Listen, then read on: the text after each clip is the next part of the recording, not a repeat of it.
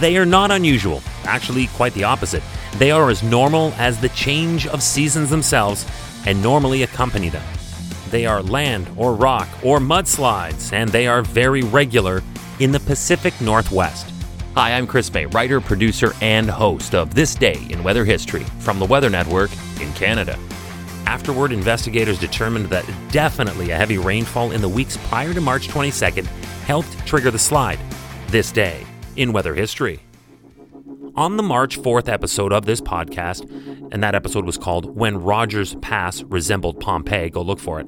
I told a story of a mountainous region in northeastern BC through the Columbia Range that was already prone to mudslides and actually was the reason it took so long and so many lives trying to get the Canadian National Rail line all the way across Canada from the east. And if you missed it, please go back and check that one out wherever you happen to be listening to me right now. The Pompeii part of the title is there for a good reason. Sadly, a grim reason, but go check it out. Right now, let's fast forward to March 22nd of 2014, this day in weather history when a portion of a hill in Washington state suddenly collapsed, burying a whole neighborhood within a small community. Oso, Washington is about 55 miles or 88 and a half kilometers northeast of Seattle. Normally out of the spotlight, it was headline news for one of the deadliest mudslides in U.S. history. The collapse happened mid morning, but there is no way no one did not know to expect this.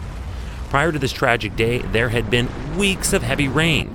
However, what no one could have predicted was that a massive, fast moving wall of mud and debris would suddenly come crashing down the hillside like a runaway freight train, rolling over and destroying 49 homes and at the same time claiming the lives of 43 souls. The force of the mud rush is not exaggerated either. Those on site for the recovery remembered seeing cars that were not washed away, rather, they were crushed to the size of a refrigerator or smaller. A lot like what you'd see at a car scrapyard. You know, those big machines come in and they compact them down. They were compacted under what proved to be up to 80 feet of mud. There were cases where they couldn't even tell what was a car and what was some other debris. It was that intense. Remember that this day in weather history can be enjoyed a number of ways. Right now, you're listening to the full version of today's story on your favorite podcast provider. I hope you've subscribed. But there is also the daily podcast video short. They're shot right here in my recording studio, so you get that perspective. And oftentimes, they include visuals from the day's event from when it happened in weather history.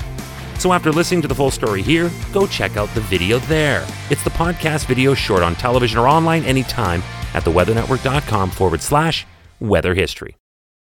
Okay, just like the March 4th story from Rogers Pass, British Columbia, the Oso area has also long been prone to mudslides, some dating back thousands of years.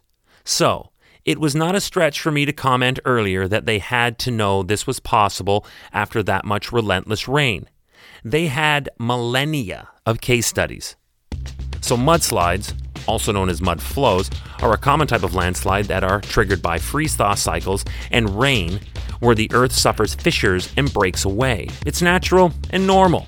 Still, each year in the United States, more than 25 people on average die due to landslides, while thousands more are killed elsewhere around the world. Some of those notables include 1969. Hurricane Camille created a flash flood and mudslide that killed an estimated 150 people in Virginia. And then there was 1985, when a landslide that was set off by heavy rain in Puerto Rico killed 130 people. And then it was landslides and flash floods that was caused by monsoon rains in 2013 in India that took the lives of close to 5,700 people. But what happened in Oso was a tragedy that claimed the lives of a whole community and took away whole families at once. This day in weather history. Hey, do you like the podcast? We'd love to hear from you. If you have an idea, go right now to wherever you're listening to me and rate us if you would please. It's on a five star system, and we would love as many stars as you can afford. So rate us, but then also review us. This way, we can always stay on top of how you'd like to see the show evolve. Then remember to subscribe to this podcast. Click the subscribe or follow button right there on the very same podcast homepage you're listening on. You'll be immediately reminded that the next day is ready to listen to, and you also have access to every episode in the archives. It dates back to June 1st of 2020, so there is a lot that we got to get caught up on. On this day in weather history. Tomorrow is March 23rd, and I will be telling you a $4 billion story. I know, right? There was a two part flooding event in California where 100 weather observation stations recorded their greatest one day rainfalls in their respective stations' history. It was bigger than I can get into here, so I suggest you be here tomorrow for what happened and why on this day in weather history with me, your host, Chris Mei.